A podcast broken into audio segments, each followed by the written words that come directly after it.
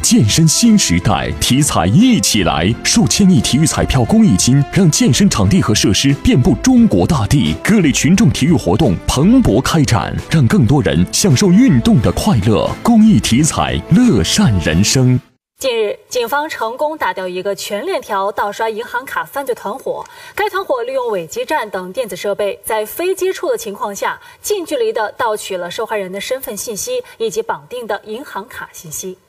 七月十三号早上五点多，家住深圳市龙岗区的刘女士还在睡梦中，就接到建行几条扣款短信，每条短信的扣款金额从九百到一万元不等，这可把夫妇俩吓坏了。总共被盗刷了两万七千九百多。其中一万块钱是支付宝出去的，有一万七千九百多是从京东那个平台出去的。可万先生的银行卡未曾绑定支付宝，这钱是怎么被不法分子划走的呢？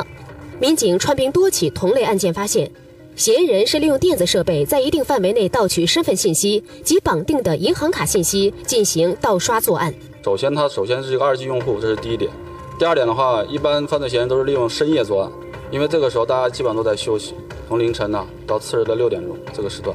然后第三个他要保，就是说需要这个手机保持一个静静止状态。随后专案组巡线锁定了一个犯罪团伙，团伙成员分散在深圳和湖北、福建等全国多个省市。在摸清犯罪团伙成员情况后，深圳警方展开收网行动，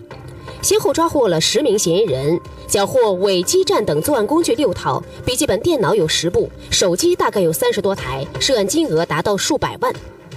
调查发现。该犯罪团伙的作案工具并不复杂，只有两到三部电子设备，有些还是自己组装的。嫌疑人用伪基站等电子设备采集手机号码，接收短信，然后使用采集到的手机号和拦截的验证短信登录机主已经绑定银行卡的购物 APP，利用一些漏洞获取手机机主的个人信息。需要你的身份信息，还有你的银行卡信息，根本就不需要说你的银行卡密码。我就可以进行小额支付，啊，嫌疑人就是大概用这个方法来进行盗刷的。那么如何来防范这种盗刷呢？相关技术人员表示，市民只要打开手机通话和短信的司机网络功能，就能大大提高安全性，预防被盗刷。呃，电话和短信也走这个这个通道，走了这个通道之后呢，呃，还要再发短信给幺零零八六去开通这样一个类似啊。